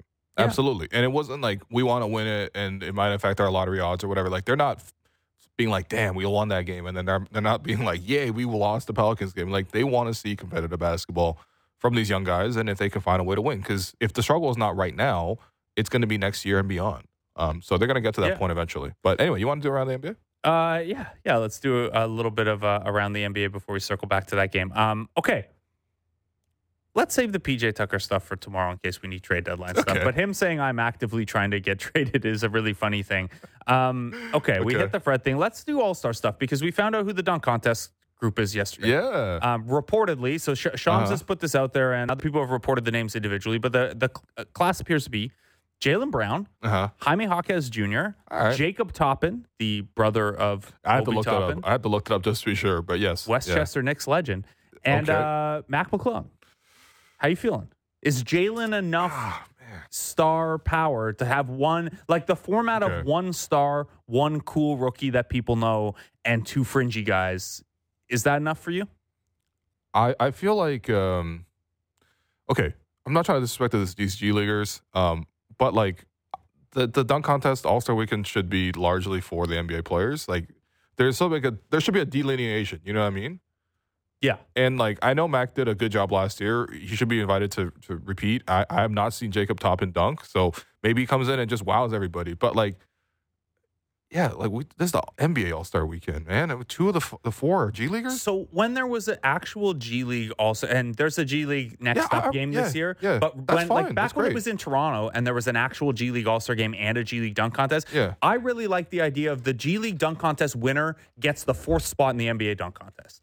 Okay, I'm, You, I'm you even fine with that to some degree. spot, Yeah, sure, like it fine. helps build the G Fine. League. A guy has clearly earned his way in there. But two of four. two of four, and like the third one, like Jaime Hawk is a very good player and Yeah. like cool story on the Heat and stuff like that. But like he doesn't have the like.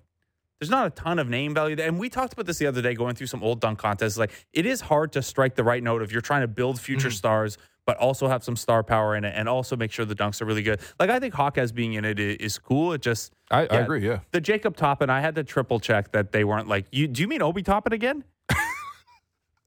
Yeah. That's. I mean, listen. I mean, look. I'll, I'll watch it. You know, I'm going to be there no matter what. but Yeah, Yeah. I, I also like with these G League guys being in it. I do feel like the Wesley Snipes crying shooting meme, where I'm Mm. like, too many G League guys in the dunk contest. oh, if Blake's even saying that, you know it's too many. Uh, yeah, like Um, like Jacob Toppins played four NBA minutes this year. That's yeah. Well, it's more than what Mac did last year. But um, Jaylen Brown, though, I think he's the first All Star since 2017. to be Okay, in it. Or maybe, uh, yeah, I think.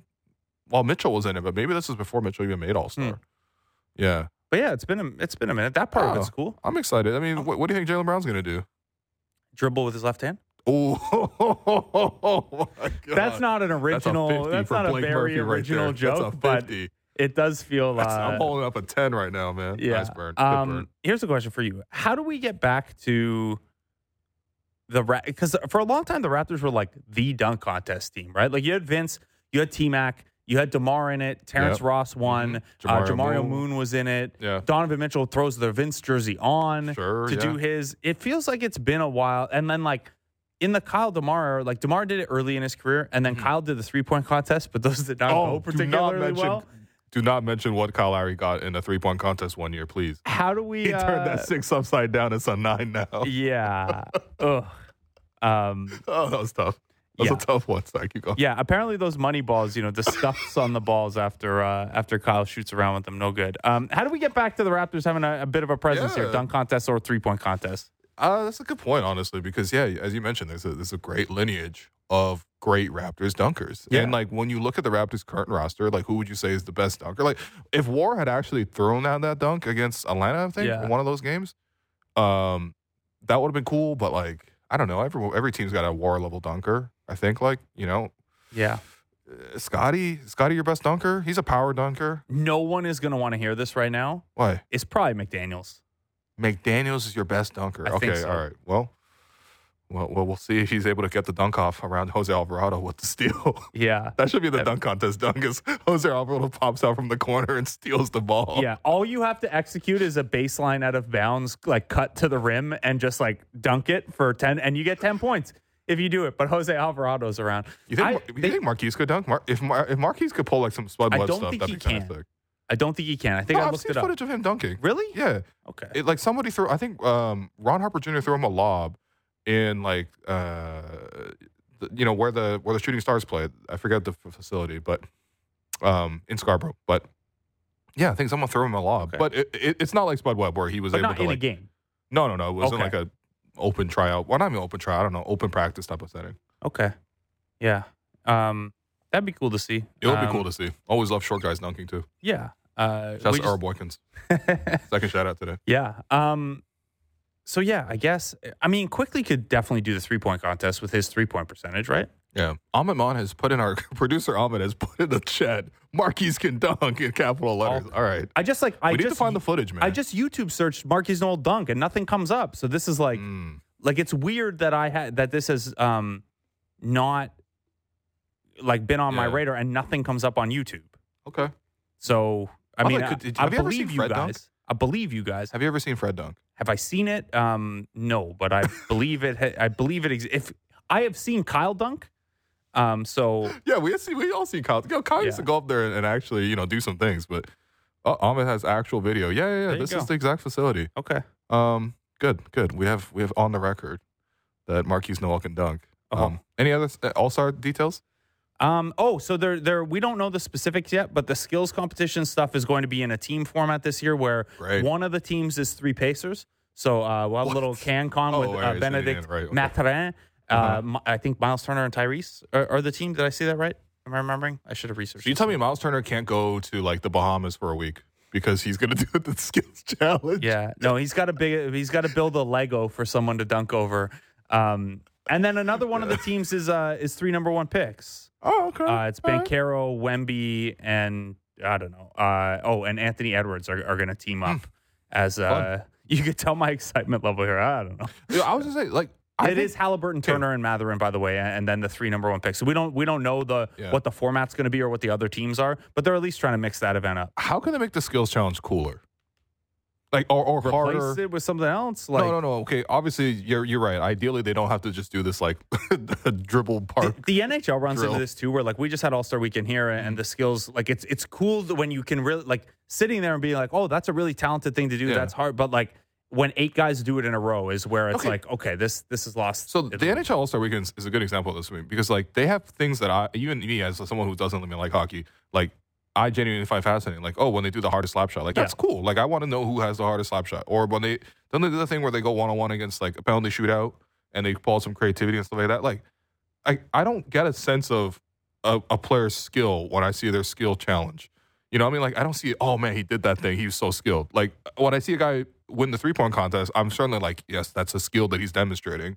But like, let me do some let, do something in that skills challenge that actually demonstrates like a breadth of skill. You know yeah, what I mean? this is where like I think I think the only way to do it would be like you have to have random obstacles. Like you have to Yeah. have Jose Alvarado, Jose is Alvarado in behind one of these things and bursts out at you, or like, yeah, I don't know, like. Yeah. Like a stationary crossover with nobody around doesn't doesn't wow Dude, us, throwing right? a ball through a hoop, like man, this, Yeah. ain't, this ain't summer camp, man. The, honestly, the funnier thing to do, the better thing to do with the skills challenge is make all of us do it.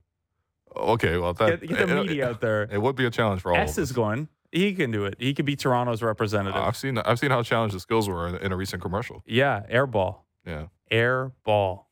Um, Yeah. All right. Time now for Between the Lines, brought to you by Bet Rivers. Take go. a chance. Uh, we'll save some of the other NBA. We got a three hour show tomorrow. It's 1 Oh, to 4 yeah, p.m. Yeah. So we'll save some of that uh, for tomorrow. The Raptors are seven and a half point favorites tonight, Mm, which was favorites. pretty surprising. So this is the biggest, Okay. this is the heaviest favorite they have been in a road game since April of last year when they played the Hornets twice in a row. Oh, and they were 15 and a half point favorites in both of those, and they about Fre- covered in both of them. That's Fred's 2020 against Bryce McGowens. There you go. Yeah. Um, Bryce McGowens who came up at the I know. event last night. I know. Um, so little injury report. Gary Trent Jr. left last game with low back tightness. He's probable for tonight. Okay, good. Jontay has been upgraded to questionable with the back spasms he's been dealing with. Um, Hmm. Okay. the the G League guys except Markquis Nowell are all up. Nowell's still dealing with the hamstring issue. On the Hornet side, LaMelo Ball remains out, obviously. Uh, Mark Williams remains out with a back injury. So, Yeah. two big losses there. Um, Kyle Lowry is not with the team. Gordon Hayward, Cody Martin, and Frankie Smokes are all questionable as well. So, in addition to the Frankie Hornets, Smokes is still there. yeah. Wow. Yeah, he's got a right hip impingement. Wow, I didn't know uh, he was which, still in the uh, league. Good for him, man. Yeah, he's man, uh, James Yo, Herbert. that's genuine surprise to me. James Herbert had a great piece up at CBS Sports Day talking to Garrett Temple about being on who he play for so Uh, often. yeah, yeah, yeah. Um, Frank Ntilikina would be a sneaky one. He has played five games this year uh, for the Hornets. Damn. Yeah, good uh, him. around injuries. So that's the injury report on the Hornets side. Right, right. There's also look, it's the Wednesday night before the trade deadline. It is entirely possible that, especially with these two teams, there's Mm. a mystery scratch later tonight. We just don't know it yet. Uh, Raptors seven and a half point favorites right now. Before I ask for your take here, Yeah. last game, this is who the Hornets start. Oh, I actually, yeah. Go, go ahead, please. Please go ahead. Brandon Miller, Yep. Miles Bridges, Yeah. we don't need to talk about. Yeah. Ish Smith, Yeah. the only guy in the league who's played for more teams than Garrett Temple, by the way. yeah. Uh, Nick Richards, Yeah. former Kentucky teammate of Immanuel Quickley, so so that part's cool. Yep. You have any guess who their fifth starter was? So here's the thing. I actually did this exercise Okay. with our producers upstairs uh, yesterday. It's Leaky Black. Yeah, Yeah, they they could not they could not get for the life of them Leaky Black and Ish Smith. yeah. They were Um, like, "Who plays point guard for the for the Hornets?" And I'm like, "You'll never guess." Yeah. it wasn't Lamelo. Uh, they tried. They didn't want to go to Leaky Black, so they tried Bryce McGowens in that spot the other day. If, Mhm. if Cody Martin plays, he he absorbs that that spot. Uh, but these are not good players. The Raptors No. have obviously lost to the Hornets in an ugly one, 119 116, and they beat them 114 99 this year. How you feeling? It's, the line's way too big for the Raptors at this current time. So could the Raptors beat a team like this by eight? Sure, but uh, last game on the road trip, I don't know. I, I feel like I might actually bet the Hornets. Ooh. It's sad. That They- was between the lines, brought to you by Bet Rivers. Take a chance. Did that one sound like it hurt you, man? No, it did, man. But I mean, even the last game against the Lakers, they only lost by six points. You know, and the Lakers had LeBron and AD. I don't see LeBron and AD on our side. Yeah, but that was probably But- like they were probably trying to get Darvin Ham fired or D'Lo traded Yeah. or something like that. I, I, you know what? I want to see Scotty just show out tonight, man. I want to see like a 30, 10, and 10 type of game because this will be the type of opportunity to get it for sure. But yeah, uh, be fun. This team doesn't have big the statement after the. All Star announcement as well. So it'd be cool. Anyway, that does it for us today. I've been your host, Will Lou. You've been listening to the Raptor Show on the Sportsnet Radio Network, brought to you by Campbell's new Chunky Spicy Soup. It's time to get fired up. Once again, we will have a three hour show tomorrow starting at 1 p.m. Eastern. So tune in then. We will carry you through the trade deadline. Hopefully, there's a lot of action. We'll see you tomorrow.